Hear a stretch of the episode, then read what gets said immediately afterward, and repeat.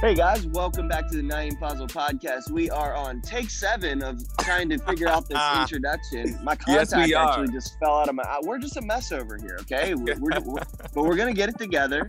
Uh, seven time is like a godly number, I believe. Yeah, So, yeah.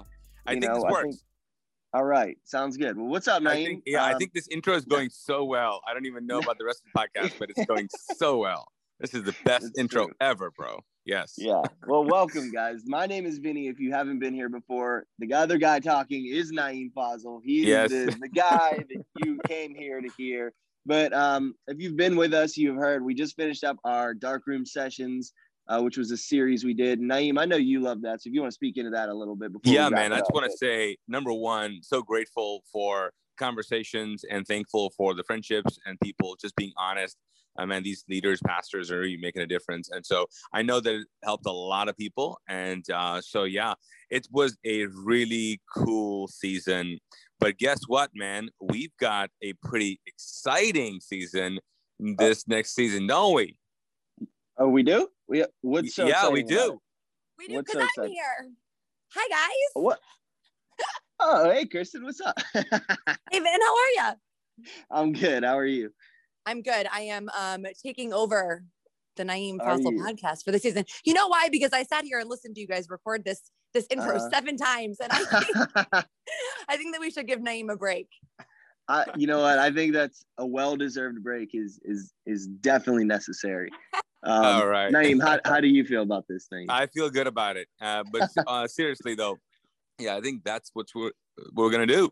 Uh, so the next season is Kristen Mockler Young is taking over the Naeem Fazal podcast and doing sessions called the Turning the Gem sessions, in which she is interviewing and having just great conversations with leaders. And uh, man, I have looked at uh, at the content a little bit and the the questions and just brainstorming uh, this next season, and it's going to be super cool, super cool, super exciting. And your first guest, Kristen, is the one and only. The one and only Ashley Fazal. It's your wife. It just made sense, you know, to have Ashley on for the very first episode. So it was really, really fun talking to her. I mean, we talk all the time, but this time we let, let everybody else listen. and do I get to come along for this journey too, Kristen, or are you kicking me out too? Totes. No, I would love to have you, Vinny. I would love to have you with me All right. for this Cool. turning the gem sessions. Uh, So so, what just- about me? We're gonna let Uh, you. We're gonna let you vacation. We'll, we'll think about it and get back to you. All right, think about it, pray about it. All right, well, let's get to it. Eh, God said no. Um, I said, let's get to it. Oh my gosh. Awesome. Let's let's uh Kristen, let's jump into don't listen, Naeem. Don't do my job. Okay. That is my job on the pod. I have one job on this podcast, and that is to say, let's do it. So without Oh. further ado, Kristen, are you ready to jump into this interview with Ash? I'm ready. Let's go. All right, let's do it. Good luck, guys. Hey, Ash, so good to see you. Welcome to the Naeem Fazal podcast. I think you might know Naeem Fazal, Ashley Fazal. I do. I do. Yeah, so fun that he's letting us take over his podcast for this season. So, of course, I had to have you on Yes, the first episode. His wife. of course. I'm happy to be here. Good. There's so much more about you than being Naeem Fazal's wife, though. So, why don't you tell us a little bit about about Ashley Fazal? Okay. Um, I'm currently the missions and outreach pastor at Yes. I've had a heart for outreach and missions all the way back to high school. I mean, in high school, when I first um, became eligible to go on our church mission trips, I jumped on board and went to Spain and Ecuador. And um, one summer in college, lived in a migrant camp off the coast of uh, Charleston and Johns Island, South Carolina. I don't even know what that means. I know it's uh, well, I didn't either. Actually literally a camp ground set up for the migrants who were working the fields, and they have like a shared um, bathroom and a shared kitchen, and um, they all live there while they're picking in those fields during the season. And so me and another girl and um, a guy who was actually had been there since some hurricane. we were like missionaries and we lived in the camp with them. Um, that was crazy. But yeah, so I've I've done lots of things like that. And um, so I love that I get to do this at Mosaic, which is my favorite church in the world, obviously. um, but you're not biased. I'm not biased at all. Grew up in South Carolina, uh, met Naeem at the College of Charleston, and um, we have been married 22 years. We have a 14 year old daughter and a 17 year old son, and two cats. I can't believe they're that old. And and that's how I met you and Naeem actually, yes. when you guys moved to Charlotte yes. to start Mosaic. Yep. I know. So crazy. I was thinking about this the other day because I moved around a lot when I was a kid, but I've been in Charlotte, I think the longest that I've been anywhere else. Yeah. Which means I don't have friends for longer than, you know, these spans. Like in high school or college, you move away, you keep those friends for like maybe a year or two. But you and Naeem are like some of my oldest, like longest friendships of my whole life, which is so crazy. I know. Sometimes I'll find like we're when you and we're with some other people and we start having these conversations and then all of a sudden i feel kind of bad for them because we're talking about oh my gosh remember when 15 years ago and then this happened and this happened and then nura and your children and at your birth and your wedding? And i'm like hey people, we forget. We've we've been doing this thing together for a long time. A long time. A long time. Now including vacationing together, which I am for it. uh, yes, that was fantastic. Uh, well, speaking of all the things that we've done together, we you and I got to do a very special thing. What was it in February? I think. And we got ordained together. Yes. Yes, that was so special. It was such a joy. And in fact, I actually was just thinking about that as I was thinking about the podcast and just what a special thing it was that we did that together. Yeah. That was about the best part of it was that we well, did the journey together. Yeah, I agree. It it was like dually for me. Number one, to be ordained with like the first lady of Mosaic. We joke that you're the first lady.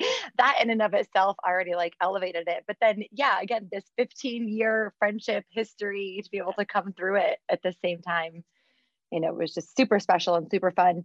Yes. But I want to know what, because I I know what my reactions I've gotten. I want to know what your what people have said. Like, what have been the reactions when I know you're laughing, because I think they're the same when people find out that you're ordained or then you know, now we're calling you Pastor Ashley. Like, yes. what what's the reaction?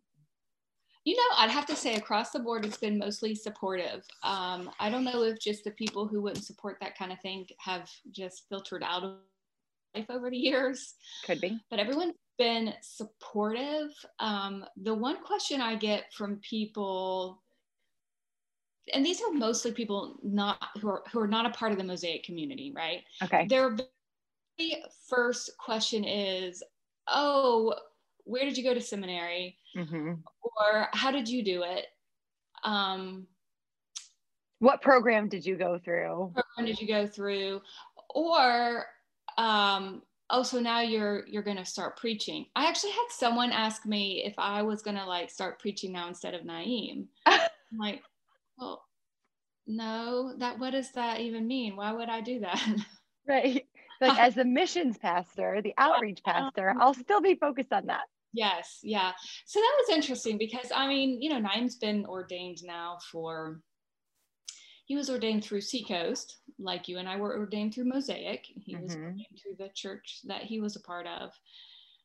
And I mean, maybe I don't remember because it was 20 years ago, but I'm pretty sure I've never heard anyone ask his credentials. Like, what was your ordination process? Where did you go? How, what was the program like? Yeah. So, anyway. yeah, I same with me. Nobody ever asks. I don't think anybody, one single person has yet asked me like, how did you know that you were being called into this? Or how did you know like what did god say or what moved in your spirit? I don't think there's ever been any question about the call. It's always been just about the program. What's the degree? What was the system? What was the you know whatever. Yeah. Um i And I just was curious because you've seen yeah. both sides. Like now, as being a woman who was ordained, plus you've seen Naeem's side of it, you know, what the difference was there. I think a little difference between me and you too, though, is most of the people who know me now know me to be in ministry. So, like as a pastor's wife and a person who's been in ministry for 20 years, it's probably a little different perspective than people who've known you as um, someone with a career, as an educator, and now you're you're in ministry. And you know, how, how what was that process for you? So, I actually do find that more interesting that people haven't asked you that more clearly. Um, because for me, I can guess they just assume. I mean, I've I've been in ministry now. I just have a different title. Yeah. You have, you know, a pretty relatively new um, experience that you've stepped into. Yeah, a lot of people know me as a kindergarten teacher. Right. Um, I mean, I did that for forever and I was good at it and I loved my job. And so that was truly part of my identity for such a long time. Mm-hmm. I think it shocked people, one, when I came out of the classroom just at all, because I did love it so much. I poured so much of myself into it. Um, but that was more for personal people seem to understand i'm like i need to i needed a break it was you know toxic environment i just wanted to be home with my babies they were little mm-hmm. but then it was like the secondary shift of moving into a whole entire new career or you know really in the church world it's like ministry calling but the outside world just sees it as a new job a new career. Right. Yeah i think a lot of people maybe they're too afraid to ask. They're just taken aback. They're like you're doing what now? Maybe. And who told you you could do this? Right. Yeah. permission to do that? Right right. So you've been in ministry like you just said for 20 years or for a long time. Mm-hmm. um what's it been like what's it been like i mean all the way through and then what's it how is it different now that you're a pastor mm. Oh, well, you know, so I grew up in a very conservative tradition, never saw any women pastors, obviously, but not even women in leadership, not even women in a teaching role or anything. It was none to be seen. And in fact, I don't even. I don't even know, like the pastors' wives weren't visible in the church mm. setting I grew up. Like they weren't even, you know, part of the scene. They weren't sitting on the front pew with their hands folded in their laps. you know, may have been. I probably wouldn't have paid attention to them. But, uh, I so I never even had this idea that that was an option. You know, mm-hmm. to be a mm-hmm. woman a woman in ministry in any form, much less a woman pastor. So uh, I didn't even think about that. And as I began to realize I had a heart for ministry, you know, even at the time it was just volunteer. I I was in college and then was at Seacoast Church. And back then, Seacoast did not have any women pastors, but they did have women in leadership roles. And so I saw that, and that was that was good. Um, but even up until when we left about 16 years ago to go plant Mosaic, they didn't have. They would have the occasional women come in, speakers would come in, but they were generally well-known women speakers. Yeah. Um, they didn't have women on their teaching team. Anyway, so come to Mosaic. And I mean, honestly, it's been great, partly because I feel like, yes, we had a calling to come and plant a church, but also we came and kind of created the world we wanted to live in. Yeah. So Mosaic is the world we felt God called us to, the ministry we felt Him calling us to, but it's the one we wanted to be a part of. yeah. As far as like diversity, like there was never even a question about women being in leadership or anything. So I haven't, I don't feel like I've ever had to beat my head against a wall to get to where I am. And even, you know, in some of our, we were planted through the ARC, and a lot of the ARC church planting couples I would say I'm betting a lot of the women they they're called co-pastors, and I feel like mm-hmm. the women kind of tagged pastor onto their name because it's they're co-pastoring these churches, and probably they are. But I never wanted to do that just because that's I could or because that's what a, a lot of the church planting pastors in our circles were doing.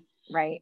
Um, and so it wasn't even until probably three years ago that I started to think a little more about okay, I really do have this heart for caring for people and shepherding people and teaching.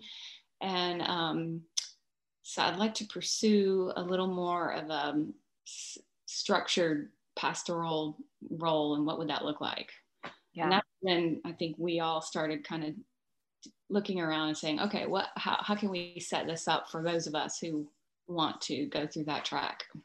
Yeah. Well, and I love that you didn't just, like you said, tack it on just because that's what people were doing. Like, I think that's, that's not how you do it. That's not what it's about. That's really then just chasing a title. You know, Right. that's just saying, like, oh, I'm going to add on pastor because I'm married to someone. And truly, you have been pastoring people Yeah. for 15 years 16 years at mosaic but that's not that's not what it's about i think that's what's been so fun doing it with you too i remember when i first came on staff at mosaic to launch this second campus Mhm.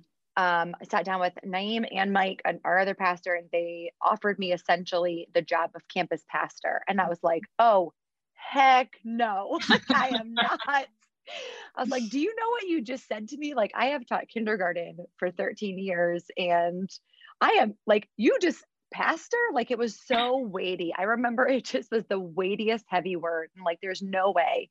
And I just didn't feel that call at all. And so Yeah. I was perfectly happy to be the campus director for a few years and figure out what that even meant because I had no idea what I was doing.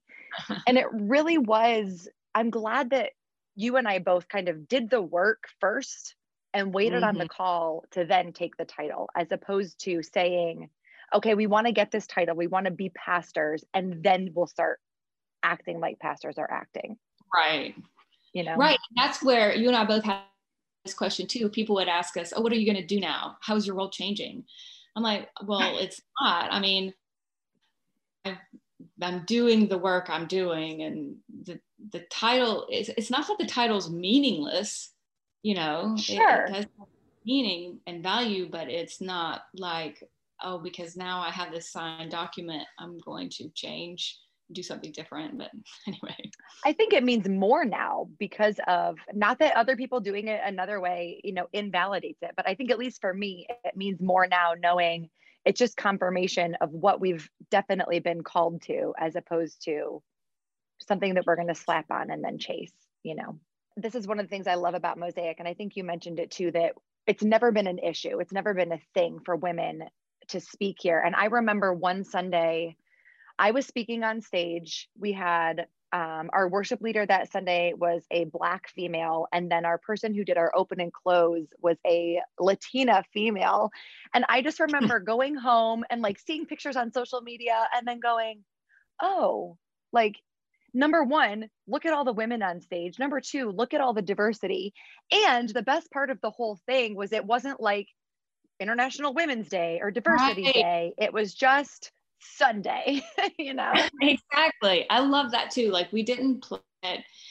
And it, it just and again i've you know not to always bring it back around even though this is his podcast he truly genuinely has never been an issue for him. It's not like he's had to work at trying to a space for women. It's almost the opposite. It's like well why wouldn't i? That doesn't make any sense to me. And so appreciate that and you can see it reflected in mosaic Yeah. Well, and it's funny because I sometimes I feel like we're in a mosaic bubble where now hear me, everyone hear me. I'm not saying this is an easy job. Ministry is the hardest job I have ever had in my entire life. But I do sometimes think that I'm in a mosaic bubble because I forget that there are a lot of male pastors and male leaders, or even female, other female Yeah. leaders and pastors who do not make space for other people or for other women. And, you know, like on Mother's Day this year, like Twitter blew up with just infighting among Christians. I think it started with, I'm not going to quote him because we're not going to bother with his name, but there was a tweet that said, like, if you're like, hey, Christians, if your church has women preaching either occasionally or regularly, like, hear me very clearly, you need to find a new church. And I see stuff like that and it just pulls me back to the real world of like people actually think that this is good and true and like theologically accurate. What do you think? It's what do you so think when you see stuff like that? Well, part of is just like, that's so dumb, move on. And I mean, as in, I think, well, why would women stay in that place? But that's an easy, and it's easy for me to say on the other side. Uh, like, um, you know, it's, it's so heartbreaking to think of the number of women who are very gifted and are not able to use their gifts that God has equipped them with. Um, and so I see where we need to to not give space for that and help people see that that is such a toxic view, not at all what Jesus came to do, Right. as seen with you know his even telling Mary Magdalene first and foremost, hey, go and tell everyone I'm alive, go and tell Yeah. um so and and then just and i think we're seeing this across the board with how eye-opening it is when you to realize um well i know we are probably going to talk about deconstruction because we've Yes. both been through that process but like as you start to deconstruct and you realize that when you have such a small-minded boxed in theology that doesn't make space for anything and Mhm. it's all based on a culture and a tradition from 2000 years ago without taking things into context Mhm. it's just doesn't leave anywhere life-giving Well, and it ends up being people, you know, love to take scripture, and this does go into deconstruction a little bit, but people love to take scripture and go, hey, here's here's how I know that women aren't allowed to preach, and here's how I know that women aren't. But it's like they've got it backwards, where they're taking one verse to try to explain all these other things instead of taking all of the other context to explain the one verse. Mhm. for sure So I saw another another tweet that a it, it just made me laugh. That another um, Emmy Ke- Emmy Kegler, I think she's a reverend, and she was talking about how the she said the biblical inclusion of Gentile Christians began at the moment of realization that like the shape of our genitalia, like whether or not you were circumcised, had no effect on somebody's ability to follow Jesus. Hmm. And yet, like this is still where we are. That because Yes. we are women, you know, just made me laugh. I was like, oh, I'm going to retweet that. yeah i swear twitter can be a hot mess Man, uh, Christian Twitter is a dark place. it is. It's a place to be of light and it's one of the most tearing each other down dark conflicted place. I i'll jump i don't I'll, I just follow stuff the new like like quick updates on stuff but then sometimes i'll slide down this rabbit hole of the theological debate and like why? Waste Why my am time. I in here? I know, but it feels easy to get caught up in, at least for me, because it it like stirs up all my emotions and all the passion behind it, and then it really truly just is a distraction. But all right, so we you mentioned deconstruction. That's definitely something that you and I have both gone through. I would say I'm still going through. yeah Um, I think right now a lot of people are are using the term deconstruction because it's become trendy, or they're using it. You and I have talked about like we've seen people say that they're deconstructing like as an excuse not to attend church anymore. hmm But what does it mean? What does it mean to you? Um, well, for me, I mean, in a personal level, I feel like it's just a good hard look at what you've been handed, what you have been raised to believe, or you know, your doctrine and theology and thoughts and understanding and worldview, and just evaluating, holding it up to the light and questioning it and saying, okay, this was handed to me. What do I really think about it? And I mean, honestly, that started for me when I went away to college and I, Oh wow. yeah, I mean, when I first started, I grew up in a very, um, I, mean, I think people have been deconstructing more than they even know because I, I- think Yeah. It's not just the big loud deconstruction going on right now. So for instance, when I I was raised in conservative Baptist and Presbyterian, there was definitely no Holy Spirit charisma in any of that. Mm-hmm. And then I go to Charleston, find Seacoast, and all of a sudden I'm like, who's the Holy Spirit? What is that? See, growing up Methodist, he was the the Holy Ghost, which just sounds scary. I'm like, why do I want anything to do with that? Ghost, right? So in college, I you know started learning more about the Holy Spirit and His work in our life and what that can look like, and had some and amazing. And so, I mean, that was like baby step number one of deconstructing my understanding of.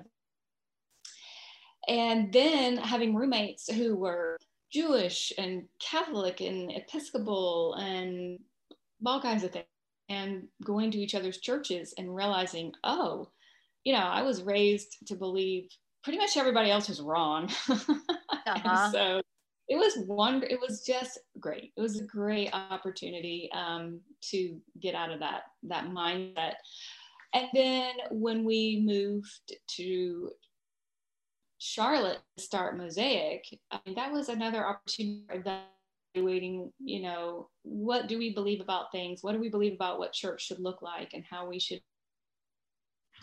Um, and then I don't know how many years ago, I can't really say, let's maybe say five years ago, I think started really hardcore unraveling a lot of what I believed and um, you know there were some things going on in our country that were really shaking the church and mm-hmm. sides. And that was a huge opportunity just to look around and go you know i've coasted for a long time on things i believed but this i can't go along with a lot of this stuff happening. And so that really started i feel like the hardcore um, reevaluating of just about everything Yeah. What's been the hardest part? I think the hardest part for me is getting to the place of going, okay, not everything has an answer because I definitely grew up where faith was black and white and religion, yeah. I wouldn't even say faith was black and white, but religion was black mm-hmm. and white. Everything God wanted, it was black and white. If it was even like a hint of not right or you're not sure, then it was 100% wrong. Right. And yeah. so knowing like I had a, I grew up literally hearing there is no gray area and now I'm like, "Oh my gosh, I feel like I like live in gray area yeah. because to me there always had to be an answer, but then when answers didn't make sense, that's where things got really confusing. I'm like, how can this be so but also this and these two definitive things that don't seem to mesh? So i had to get to the place where i had to be okay with not knowing and not having an answer with everything. Yes. Yeah dead on. I mean part of that because of growing up in the exact same way and then part of me being an enneagram 5 mm-hmm. i've got to research it and read it and make sure i, I know it. And yeah i mean it's been that would definitely be part of the hardest part is is getting to a point where i can I can say now, you know, I know beyond a shadow of a doubt that Jesus Christ is the Son of God. He was died, mm-hmm. buried, and resurrected, and he has reconciled the world to himself. Everything yeah. else, meh, I won't. and I remember, listen, back when we were dating, so funny. Naeem, uh, we said, we said how we got talking about it. Uh, and somehow I said something about, you know, the tribulation uh-huh. I don't even know if I believe in that. And I'm like, what? that, but but you have to believe in it. And then when I learned about pre-trib and post-trib and all that, and like rocked my world. and so to come from, you know, that all those years ago to now, uh, just having such a I feel like I love the Bible. I love scripture even more mm-hmm. now that I don't hold it in a clenched fist. mm-hmm. And I feel like um, I my my relationship with Christ is richer and more broad, and I and I just have so much more grace. Um, so anyway, it's Yeah. only got me to a better place, but it's been hard and messy along the way. So I, I can't say that, that there haven't been times when I'm mad or upset or like, can we just go back to being in the bubble and pretend that none of that uh, questioning ever existed? Oh, for sure. It was so much easier when I just let other people tell me what to believe. Like Right. that was so much easier. But that's how, and you and I both love Pete Enns yes. um, for his deconstruction and breaking down the Bible specifically. But um, he said once that, like, to me, this is how I know I was in true deconstruction is that, like, I didn't choose it. And he has said that, like, it's not something that you choose or that anybody would ever choose. Nobody wakes up and goes, Hey, I want to take this foundation of everything I've ever believed and just like shatter it and then try to put the pieces back together. Because Mhm. it, it's hard and it's lonely and it's confusing but it's just something that you wake up and find yourself in one day and and for me it was one of those things of like once you see it you can't unsee it Oh, you know? Yes. and there's no going back. There's no there's there like even if i wanted to which some days i do like i can't go back to what i used to believe or what i used to think. Right. so you it's funny that you mentioned um scripture. People might not know. You love the bible maybe more than anybody that i know and you have word studies and devos and you tear through books like like no other. How has deconstruct and the same is true for me. Now again to clarify for people that are like why is it so easy for you guys? It's not. I read the old testament still and i'm like what the heck does this even mean? Like how could this have happened? But how has this made your love of the bible like stronger or your you said you're like deeper and richer for you Yeah. Well, first of all, I don't try to justify the crazy in the Bible anymore. Mm, that's good. Make things work or or that's good. you know this doesn't i don't have to bend over backwards to you know make all the pieces align with each other. Yeah. Because they don't. And gosh right. okay. Really right. okay. and i i feel like it makes it more um more rich and deep when you can look at the, and, and again i i know i've said this before i love your whole turning the gem that that's Mhm. your um, blog post and yeah instagram stuff because i think that is that is uh, so much of it that this idea of looking at the different perspectives like if you can realize it's different authors with different perspectives bringing their voice to the table Mhm. instead of some robot hand writing down what a spirit forced them to write. yeah well in, in their culture and in their different times and in their different lands and all the things yeah yes. Yeah. yeah i think and i think it's a slow it has to be something you jump into slowly and like even for me the first time that i heard like hey maybe some of these bible stories are parables. Like it doesn't say at the beginning of esther like this might be fiction but maybe it is. The even with jonah jonah and the whale i'm like wait you mean a person didn't actually get swallowed by a fish and like live in there for three days and then get barfed out on the beach? Like and half of my brain is blown because I'm like, what do you mean this isn't a real story? But the other half of my brain is going, actually, that makes a lot more sense than to think that maybe it's a parable because what in the world? I know. And and none of that takes away from the the miraculousness of God and his son. I mean, no one's denying the resurrection and the power of God to create the universe. We just don't know what that looked like or how. And Yeah. so it makes it it just frees you up and then also like even from a scientific perspective the backflips done to try to make genesis fit into a scientific model is astoundingly unnecessary mm-hmm. Yeah. I think that's where a lot of people get stuck though, especially with the Bible, because it's again black and white. It's like one full thing. The Bible is true. And so if you take one sentence out or one story out or you change one thing, then the whole thing is inaccurate. Well, that's not, it's not true. it's not true and it doesn't have to be all or nothing Right. well and like you were talking about you have to take it slow and the problem is once you start pulling that thread, forewarning to anyone who's listening and hasn't pulled a single thread yet, once you pull that thread, it all unravels. Yeah. In a great way though. I mean, I still, I mean, I'd say monthly find myself with a new topic that I look at and go, oh, well, now I need to reevaluate. I mean, for instance, and obviously we're not going to go into detail on it here because I don't, I still know nothing, but I'm looking at it going, oh, I really need to reevaluate everything I think.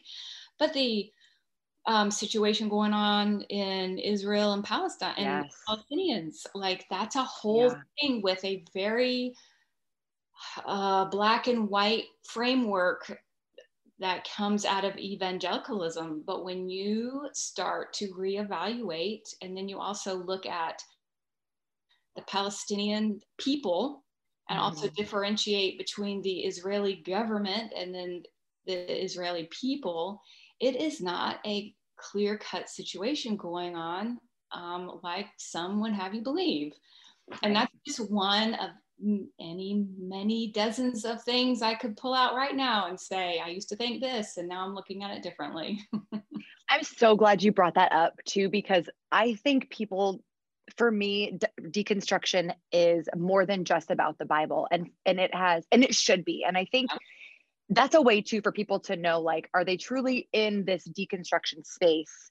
Because if it doesn't open your eyes to other people, Mm, you're not actually doing it. Like you're doing Bible study, which is great, but I don't think, I truly don't think that you can say you are deconstructing and growing deeper with God and finding out more about who Jesus actually was if you cannot then evaluate your own life and the people around you and begin to have your entire world change. Yeah. I always was somebody who was like, I don't watch the news because I don't understand it and I'm not smart enough. And I don't like politics because I don't get it and I'm not smart enough. And the news depresses me. And I stayed away from all of that for a long, long, long, long time. But really, that was just an excuse because I mean, it, it is confusing and it is hard to understand. But now, again, I cannot help but have a heart for people that don't look like me, people that I will literally never probably encounter in my entire life. But I have a heart for them and I have a desire to want to know more about them and how I can help because as I get to know God more and as I get to understand the scriptures better and even the cultures back then, I just am realizing more and more how connected we all are. Mhm. And there's, if you are still only seeing, you know, one group of people, or you're not able to see basically like beyond yourself, I then we we don't have God's perspective. Yes. You know, one thing that Naeem's doing right now is he's doing this um, um, call with pastors that he's gotten to know over the years who live around the world. And Yeah. um, two are in Italy and one is in India. Um, I'm not sure about well else, but just hearing them have their Zoom call and talk through issues and, and concerns and, and caring for their people. It's such a humbling mm. and also powerful thing to observe. And it just makes us get over ourselves in america. You know the the american church thinks it's the end all be all. The evangelical american church thinks Yeah. that times and or portrays that at least and then you listen to these other pastors who are just there doing the work with their people don't know or care about the shenanigans going on in the US, Mhm. uh, not impacted by it whatsoever, and and all that, all that. And I've always had that that kind of mindset, that heart for international. Obviously, I married a Pakistani. Yeah. I mean, God has just wired me up to think that way. But um, I constantly just look around the, and think, gosh, uh, we're just we're missing it, and it's so mm-hmm. sad. We're so mm-hmm. busy infighting about stupid temporary things that truly have no lasting impact on the kingdom of God and and and the good news of Jesus, which is about reconciliation and hope, not about a platform or Right. power or any of that. And it's just, oh, it's just such a waste of resources and energy and time and noise. And there's a humanity out there waiting for it. Truly, uh, the good news, the hope, the grace found in Christ, and all this other stuff is just. Mm, anyway, It's just noise. Yeah, no, that's good. Preach it. So you said you weren't going to preach now that you're a pastor. I think you just did, Pastor Ashley. oh, I'll, I'll probably have to preach someday just because Uh, I have you could do it. You could do it. All right. So when you get when you get you know overwhelmed by all the things and the noise and um, how do you keep going? Who do you look for? Who do you look to for encouragement, or who do you like to to kind of follow and turn to as as a leader or guide? sometimes when I need to get away from the noise, I have to get away from all the noise and I just have to shut it all out and Yeah. go sit in my backyard um, and, you know, enjoy nature. Yeah. um, I I also try to be careful these days that I'm following people, say on social media, reading books, that while they may be completely, mm, I mean, not all of them are deconstructing, de- deconstructing, but point being, whatever they're talking about, I- know for me, most of the time, I need it to be coming from a hopeful place Mm, yeah, um, that's good. place. So whether it's social justice or um, understanding the historical context of the church and how we got to where we are today, if I'm constantly reading or listening to people who are only having negative things and tearing Yeah. it all apart, I can't do that. I can't. Now there's some. There's a there's a couple of of Instagram pages I know we both like and we go and laugh at, and it has some satire and Uh-huh. funny but truth. But I Yeah. can't I can't let that be my mainstay. I have to make sure, you know, a lot of it is is still hope filled and grace based. Um, you know, one person who's been kind of a constant for me on path has been Sarah Bessey. She is just full of Love. love and and she's so sweet. She's couldn't be more opposite of me. I mean, she's like knits and cooks and and does all those things. yeah. um, but she has a lot of beautiful, hope-filled wisdom. yeah she's so gracious and i even she got into there she had some i wouldn't say she ran into trouble but trouble came looking for her on social media not too long ago and she Yes. it, even just watching the way that she was like you know what here's what i want to say here's the intention. She said what she needed to say. People wouldn't back off. So she was just like cool i'll be back. I'm taking a break. And just exactly like you said she just stepped away from all the noise. She was mm-hmm. like i'm gonna go just be with me and god in canada here and like all the beautifulness. Yeah, and then she came back when she was ready. And even just being able to watch you know her posts and her words oh my gosh her words her books are some of my absolute favorites but even just being able to watch her life uh, and, and just the way that she you know did that. It's it's leading without knowing that she's leading you know? And that's i think the other the flip side of deconstruction especially with sarah bessey that um i think people forget or where people tend to use deconstruction as an excuse to not go to church is that like no you're not just tearing stuff down like you just said. There's also got to be hope. There's a rebuilding. Yes. and so once you deconstruct the things that maybe you don't believe anymore or deconstruct the things that don't fit or don't make sense there has to be a reconstruction. There has to be a hopeful rebuilding of okay now what? Like what do i believe and what does align and what does god say and what does jesus's heart look like? Yeah, but you know, everyone's timeline on that is definitely going to look different oh, because oh for sure.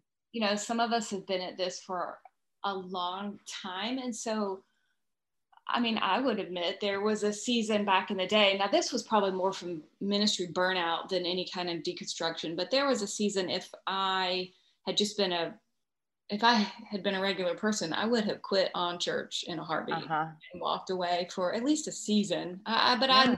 I, I never wanted to quit on God and walk away from Him. Yeah. But there've been plenty of times I've wanted to walk away from, you know, the church as I knew it. Um, and I mean, other people, it's going to take them months and years. And Sure. um, and it's okay for it to look like what it needs to look like for them hmm and and even you know just watching my own children like being willing to step back and give them space to figure out what their faith looks like for themselves um it has been challenging to that's where it comes to trust in god that Mhm. i can actually trust them to figure it out and trust Yeah. god to to work in their lives instead of feeling like i have to micromanage their spirituality Yeah. Well, and I'm sure that they know you're a safe space for them too when they do have questions or yeah when they want to come back, you know. Um, I mean, I don't know if you remember last, you're a safe space for me last fall. I remember wanting to not only walk away from church, but I literally was questioning everything. I was questioning God. I was questioning, oh my gosh, everything. And I remember this one particular day, I was spiraling so hard, like so, so hard. And I think I called Naeem first and I was on the phone with him and I'm crying. And I remember like having to walk out of the coffee shop I was in because I was like, couldn't keep it together. And I'm like doing laps in the parking lot. And I hadn't even like hung up the phone and made it back inside. And then you called and you were like, what's going on? Naeem told me to call you. and you just, I was so concerned about being a false teacher and I was so concerned about getting everything wrong. And I remember telling you that like my biggest fear was that I was going to get to heaven and God would be like, good job and so close. Like you were so close, but then you started deconstructing and you kind of messed everything up. And that like not only had I then missed the mark, but then God pointed to all these people and he was like, by the way, like all these people that you led, you like led them in the wrong direction too. And it just wrecked me. And I was like, spiraling in this dark place so hard. And you said to me, when I finally could stop crying, you said, okay, right now, like in this season of all your questioning and all whatever, do you feel like you're closer or farther away from God? And do you feel like you're hearing from Him more or you're hearing from Him less? And it was without a question. I knew like I have been hearing from Him more. And I know with like more clear discernment that it's Him you know, and not like the enemy or any other voice trying to come in. And that is a conversation that I don't think I will ever, ever forget. Mm. Um, and that's what, you know, like I said, you, you were that safe space for me. I know you're that for your kids. And I know that's what we try to be as Mosaic too, telling people that no matter where they are, like as a church, with their faith, with whatever, like we can be a safe space for them to come in and figure it out.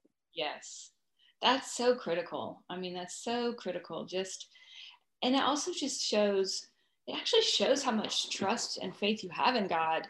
If you as a leader Mhm. if you trust god enough you're not going to be afraid of the people you're leading wrestling through the things of god. Right. Um, Because it's not actually about us, it's about their relationship with God. And we're just here to yeah and steward and help them figure it out. I mean, ultimately, God is so great and so beyond our comprehension. I feel like we're all just a bunch of. Someone said this to me once that I was like a duck, that I looked peaceful on, on the top of the water, but underneath the water, my legs were like, as hard as could be. And I feel like that's all of Christianity. We're all kicking as hard as we can and Yes. heaven, and He's just going to scoop us all up and say, I already reconciled you. I love you. It's you can. Yeah. So Yeah. I love that. Well, we could talk about this forever and ever, and I'm sure we will talk about this more. But I do want to ask you one last question.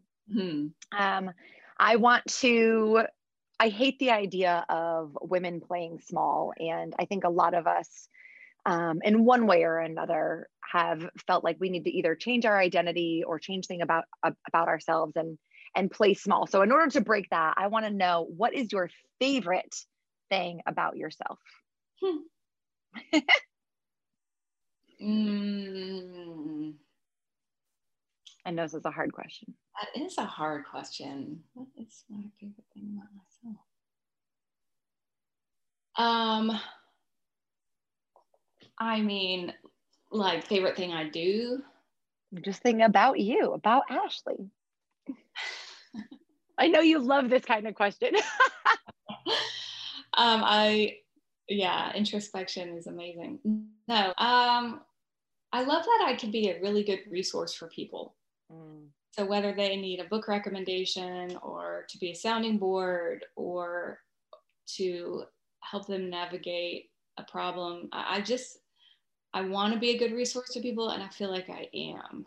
You are for sure. You're one of our favorite, one of my favorite teachers. I mean, I love when I watch you on Morning Breath, which is when we Mosaic goes live on social media. It's so good. And actually, that's my favorite thing. One of my favorite things about you two is just your authenticity. Mm. And the more I have seen you, since we're kind of doing this deconstruction thing side by side, the, the more I see you draw close to God, the more I see you figure out who you are and mm-hmm. figure out how to live confidently into that woman, into the person that God really and truly made you to be. And it is just showing more and more in everything you do. I mm-hmm. literally get the giggles sometimes watching you on Morning Breath because I'm like, you just get so animated and excited. And I'm like, look at Ashley go. just, oh, I love that. Thank you for saying that. Oh, I love it so much. I love it so much. It All right. Been, well, it's been fun doing it. Yeah, yeah. Where can people find you if they want to ask you for resources or follow you on Morning Breath or any of that? Where can they find you?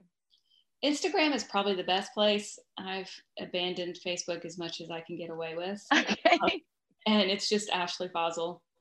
Um, Instagram. Yeah. Awesome. Well, it's been so, so fun chatting. Thank you for being my first guest yeah. on the whatever. I don't know what we're calling this yet. The Kristen takeover of the Naeem Fazal podcast. Oh, well, it was a joy and an honor to be your first guest and to be on here with you. Awesome. We'll talk soon. Okay. Bye. Bye.